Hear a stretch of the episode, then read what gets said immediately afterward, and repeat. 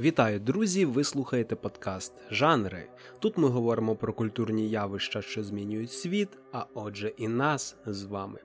2023 рік подарував нам багато якісного та цікавого кіно. Нам були представлені і третя частина вартових галактики, і довгоочікуваний сольник Флеша, новий Індіана Джонс і ще дуже багато позицій, які однозначно були вартими нашої з вами уваги. Проте, як на мене, найбільш знаковими цього року були три стрічки. Перша це певна річ Опенгеймер Крістофера Нолана, яка виявилася надзвичайно своєчасною і потрапила просто таки у яблучко відповідно до того, що було потрібно людям, зважаючи на постійну загрозу ядерної агресії з боку росіян.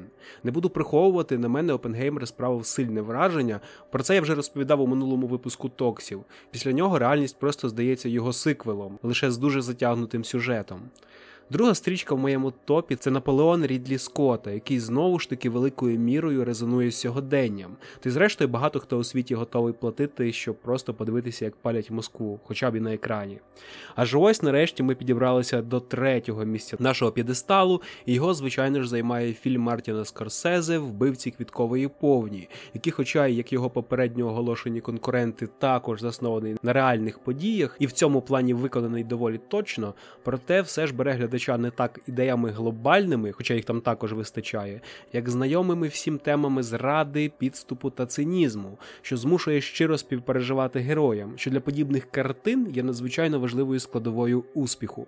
Підсумовуючи, можна сказати, що для кіно 2023 рік виявився роком перегляду та переосмислення історії, роком суву інтересу в бік реальних подій, подій, що впливають на світ загалом і на багатьох людей окремо. Що ж кіно має сильний вплив. Будемо сподіватися, що така тенденція дозволить більшій кількості людей, спираючись на побачені сюжети, робити висновки, проєктувати їх на сьогодення і відповідно вибудовувати нове бачення майбутнього, більш справедливого і менш тривожного. Вибачте мені такий довгий вступ. Сьогоднішній випуск буде присвячено саме стрічці вбивці квіткової повні. Я поділюся з вами враженнями від перегляду. Ми визначимо її основні теми та ідеї, і, зрештою, просто приємно та пізнавально проведемо час. Отож, приготуйтесь до культурологічних теревень, бо ми починаємо. А почнемо ми, як то у нас заведено, з короткого біографічного нарису на автора. Отож, Мартін Скорсезе, що ми про нього знаємо? Перш за все, те, що він належить до плеяди голівудських режисерів першої величини, тобто його фільми завжди чекають і вони завжди на слуху. З найвідоміших одразу можна назвати відступники, банди Нью-Йорка, славні хлопці, острів проклятих, Вовк з Волл-стрит. За бажанням список можна продовжити ще до багатьох позицій, та я гадаю, що ви і так зрозуміли, що сьогодні ми маємо справу з тертим калачем світу кіно. Окрім того, як справді порядна людина, Мартін Скорсезе підтримує Україну в боротьбі з окупантом, що викликає до нього ще більше поваги. Але як би там не було, все ж гадаю, краще почати спочатку. Отож, народився Мартін Чарльз Скорсезе 17 листопада 1942 року у Нью-Йорку в районі Квінс, що на той час був доволі криміногенним та небезпечним місцем. Ще й до того ж, майбутній режисер мав астму, через що не міг, як всі тогочасні дітлахи, грати в бейсбол або що. Саме тому він рятувався від нудьги в місцевих кінотеатрах, що й привило йому любов до кіно. Також треба зазначити, що родина Скорсезе походить з Італії, а саме з Сицилії, що знову ж таки впливало на виховання малого Мартіна та, зрештою, внесло свою лепту в його творчий стиль, який, якщо вже вдаватися в подробиці, насправді вирізняється серед його колег, перш за все тим, що йому притаманні яскраві сцени насильства, міцна лайка і сюжети за участю ганстерів та різного штибу мафіозі. Що ж, тепер перейдімо від автора до безпосереднього предмету нашого з вами обговорення, тобто до стрічки вбивці квіткової повні. Одразу зазначу, що її засновано на цілком реальних подіях, які раніше вже були викладені у документальній книзі Девіда Грена Вбивці квіткової повні, таємниця індіанських убивств та народження ФБР, яка між іншим у нас в Україні також видана. Вона розповідає про розслідування серії загадкових вбивств індіанців Осейджів в містечку Грейхорс, штату Оклахома в 1920-х роках роках. Власне, ця справа є однією з перших, якими займалося і, зрештою, розплутало ФБР. Якщо ви гадаєте, що там все доволі банально, то розчарую вас, бо це далеко не так. На той час плем'я Осейджів було чи не найбагатшим народом Америки, а може і світу.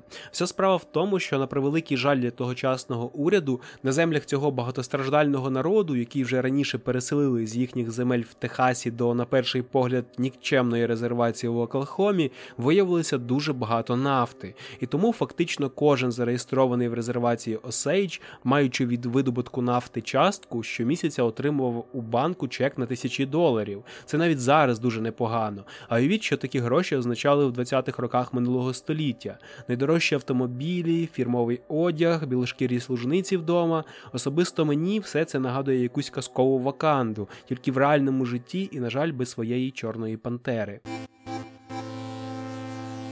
Всю цю ідилію порушили загадкові смерті, убивства та зникнення власне тих самих повнокровних, тобто зареєстрованих осейджів.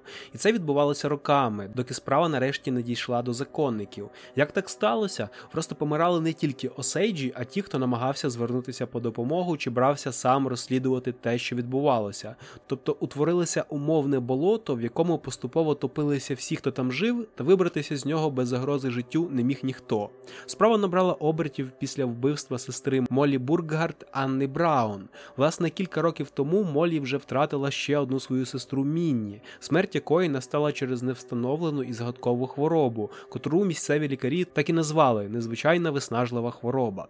Звісно ж, Молі розуміла, що це неправда, і тепер, після відкритого вбивства Анни, вона заповзялася просити допомоги в уряду, щоб вивести злочинців на чисту воду, хоча й сама почала підозріло сильно не здужати.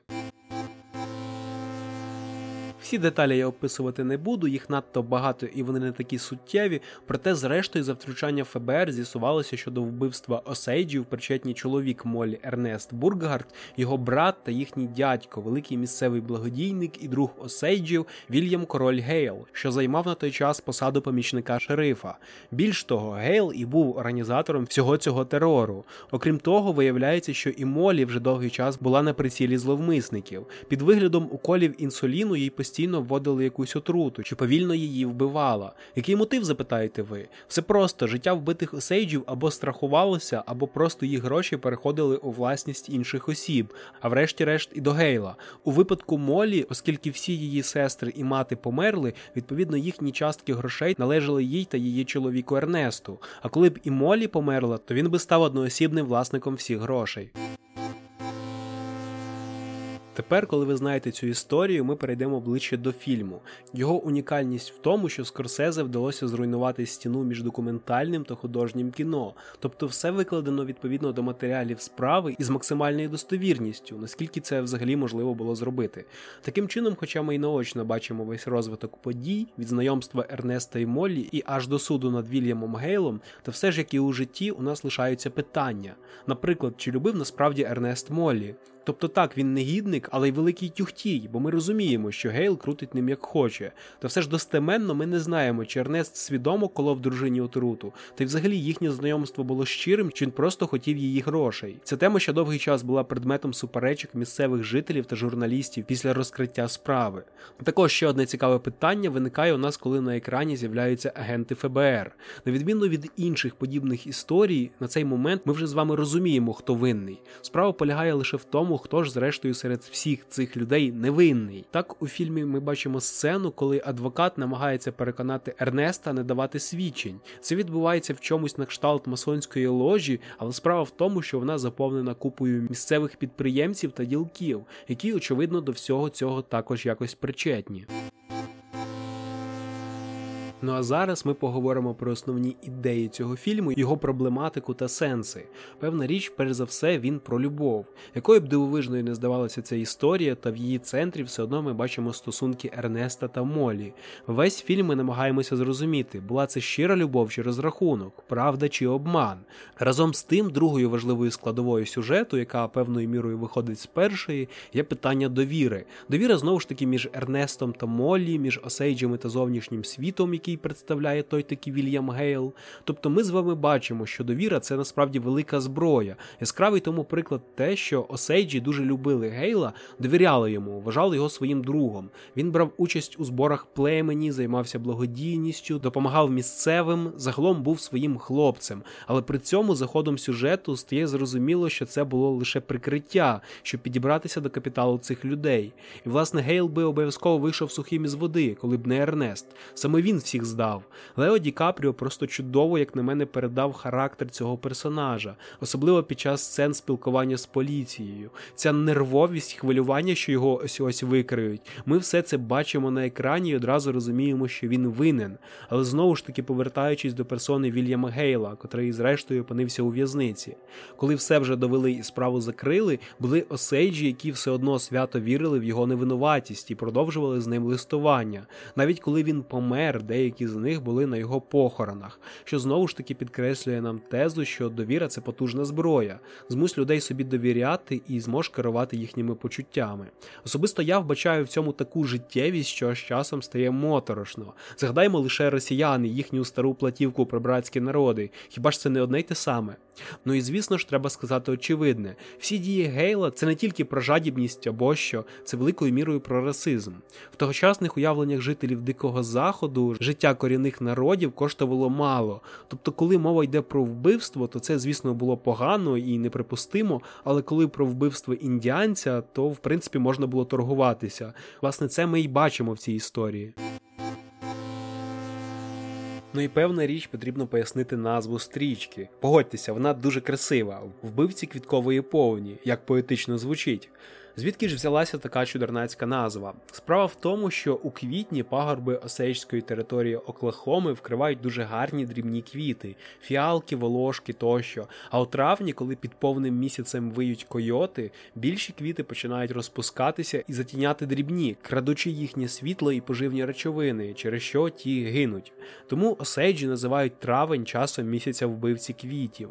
І власне з такого спостереження виникла чудова метафора, в якій осейджі асоціюють асоціюються з власне квітневими квітами, тобто квітковою повнею. А чужаки, що прийшли на їхні землі, це оті травневі здоровані, що затуляють їм сонце, тобто вони і є вбивці квіткової повні. І власне вбивство Анни Браун, з чого все і закрутилося, відбулося саме у травні, що також чудово підкреслює доречність цієї метафори. Що ж, друзі, у мене все. Свої лайки та підписки лишайте на наших каналах в YouTube, SoundCloud, Apple Podcast, Telegram та не забувайте про Facebook. Також нагадую вам, що зараз просто необхідно підтримувати нашу армію. Не забувайте донейтити, це важливо.